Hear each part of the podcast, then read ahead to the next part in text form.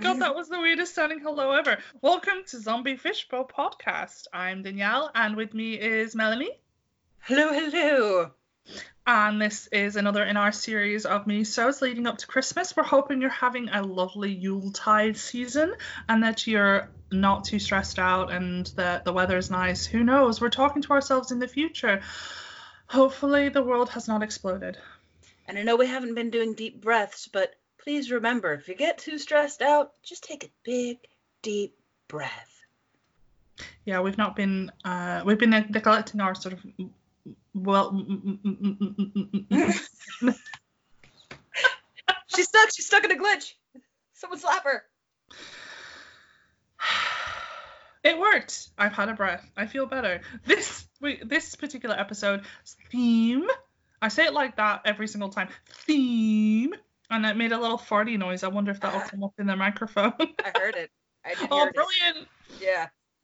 A little farty theme. That's Yeah. very poignant, considering the one that we just recorded. Yes, yes, it is. If only you had done the farty theme with the defecating log. I know. Very scatological themes going on at the moment. this this episode's theme is food. I Mm. didn't feel like I needed to name it anything else but food. Food.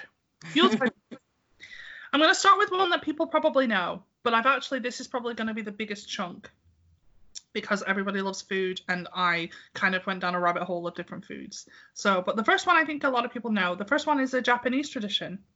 In Japan, they love to tuck into a traditional Christmas meal of Kentucky Fried Chicken. What? Yes. Oh, you didn't know this? I did not know this. All right. So typically Japanese the Japanese don't don't celebrate Christmas, but they Yeah. still observe some of the traditions and I think they would recognize Santa and gift giving and stuff like that. But they don't actually celebrate Christmas. But thanks to a very canny ad campaign, KFC managed to convince everyone that fried chicken was part of the American Christmas meal package. So now every Christmas, KFC is booked out with reservations, and even does ex- uh, like Christmas buckets, which can be pre-ordered and delivered on Christmas Day. It's like a huge thing. Everyone wants to be at Kentucky on Christmas Day. Wow. Yeah. Now I want to have Kentucky Christmas. Fried Chicken for Christmas. Yeah, but it's a corporate Christmas. No, don't. I know, but it's so much easier. is is Kentucky even open on Christmas? I don't know, probably. I mean, that would be the number one question I would ask. Is that not just the one day of the year that Kentucky decides to close? Oh, fast food joints and uh, big markets, they, they generally stay open during the holidays because they're soulless corporate I- bastards. I have a lot to say about the state of things over here, but at least most places are shut on Christmas Day. Um, yeah, yeah.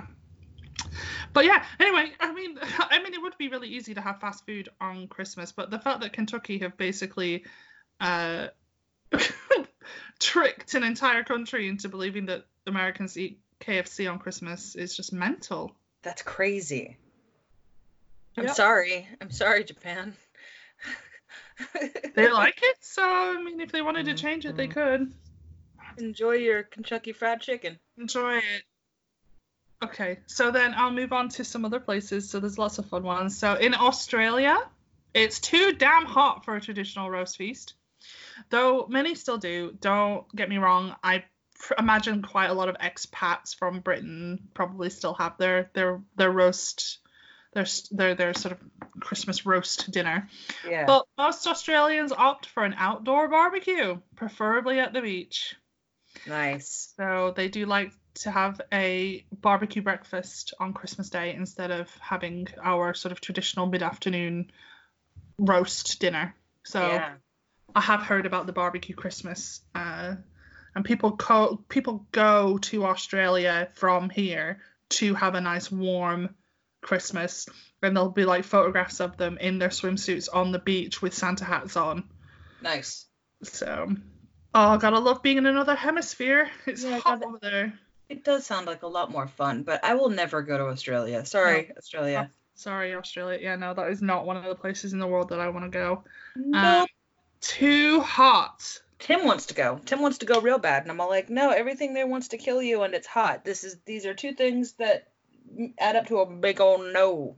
I feel like it would be really fun and everything about it is great. Literally, the only reason why I don't want to go is because I do not want to deal with that heat. So a lot of reasons why I, will, I probably will never go to Africa.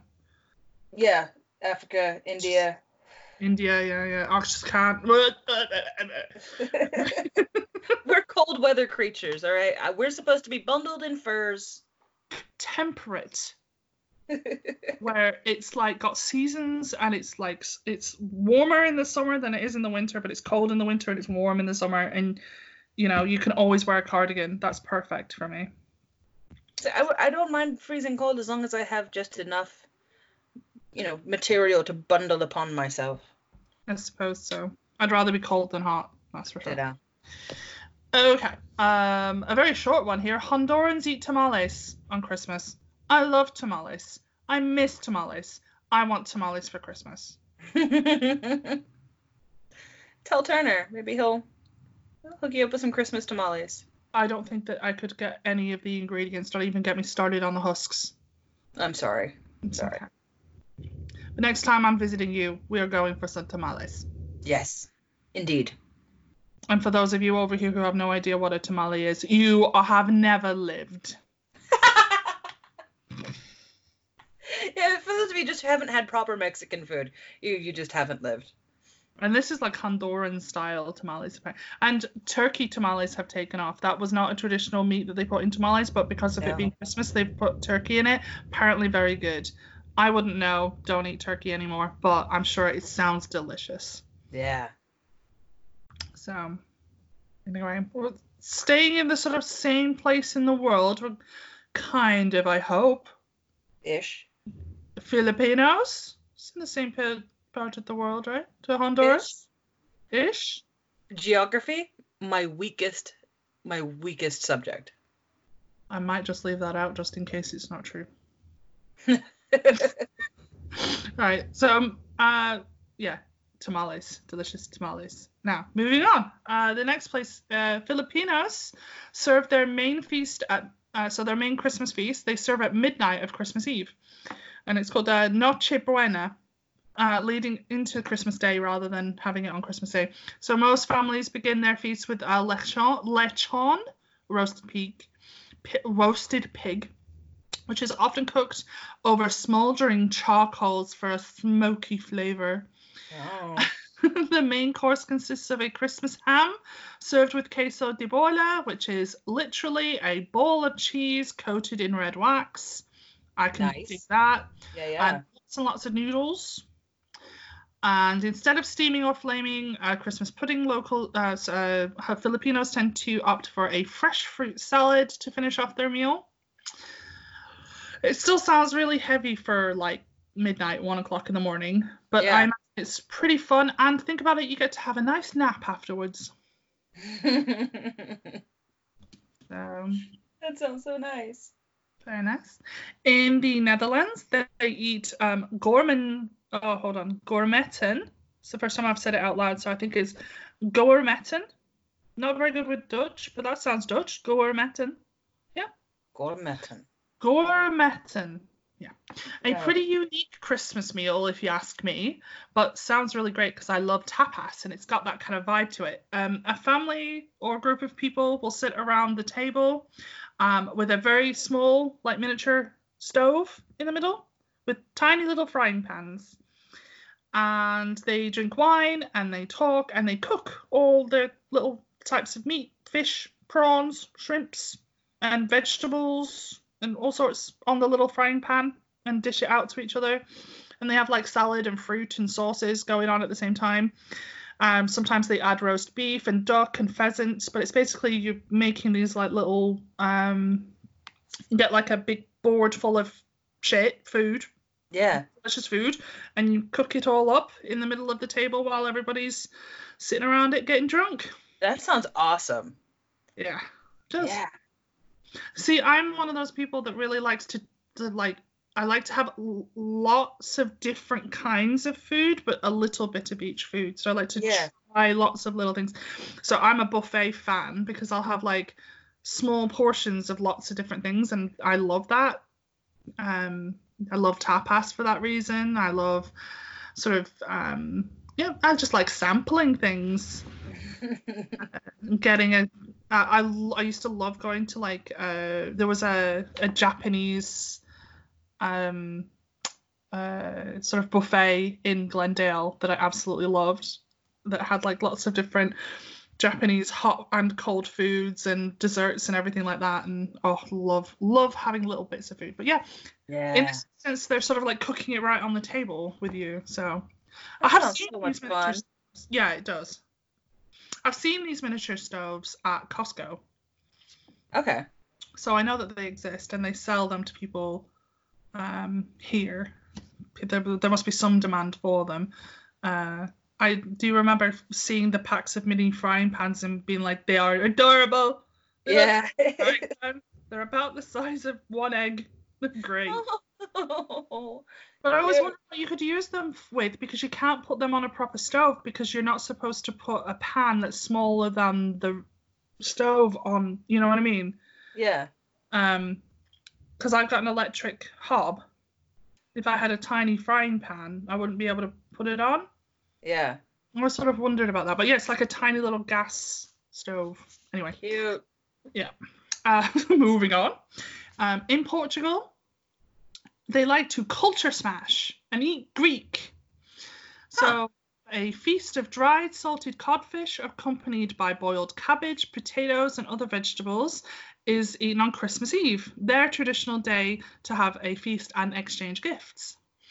It's, it's served alongside other Mediterranean style goodies like um, put like the way they prepare some eggs, chickpeas, fresh herbs, and generous amounts of olive oil. Hmm. Um, also, it is the tradition to set an extra place at the feasting table in Portugal for deceased relatives. yeah This practice is a sign of respect and is believed to bring good fortune to the household. So we briefly mentioned that as a part of Halloween traditions, but it is also a part of Christmas traditions. In it's just polite in general Yeah. Sometimes they put crumbs in the hearth as well. So that's so cute if you've got one. And last but certainly not least, in Greenland, they eat matak and kiviak. Now, I have no idea how to pronounce those, so I believe if I'm pronouncing them right, I'm not sure if I am matak and kiviak. Matak is raw whale skin and blubber, and kiviak is an auk. An auk, auk is a word that I do not know how to spell, but it's a, a say, but it's a small Arctic bird. Auk, I think. Uh, auk, auk, oh auk, uh, wrapped in sheepskin, which has been buried and ferments for several months before being served. that doesn't sound good to me Does not sound good to me. I've seen these things on, you know, um, celebrity travel shows where they go to exotic places and eat their traditional food, and it's, Mm. you know, kind of exploitative sometimes, but sometimes it's done well, and and you know, Yeah. it just ends. I've seen um, people of various celebrity eating these sorts of things, and don't think I've ever seen one enjoy it. yeah Ugh.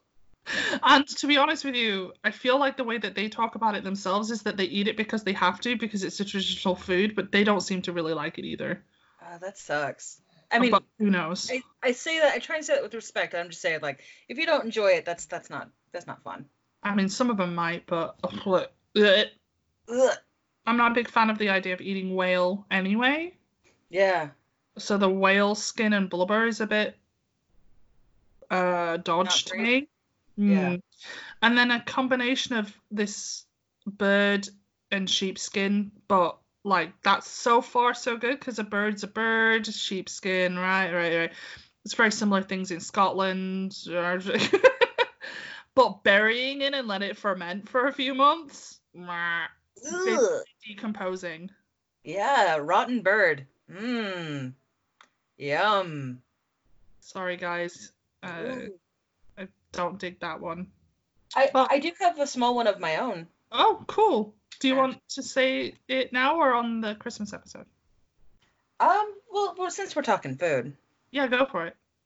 This is a rosca de reyes from uh, Mexico. It's a Mexican tradition. It's basically like a fruit cake, Okay. but it's it's cooked in like a, a ring, like a circle shape, and it's traditionally eaten um, 12 days after Christmas, like at, at the on the Epiphany. right. Um, and it's to symbolize the, the three kings. It's also known as like a three kings cake. But um, what I particularly like about it, I, I don't know a whole lot about it, but I do remember this one thing.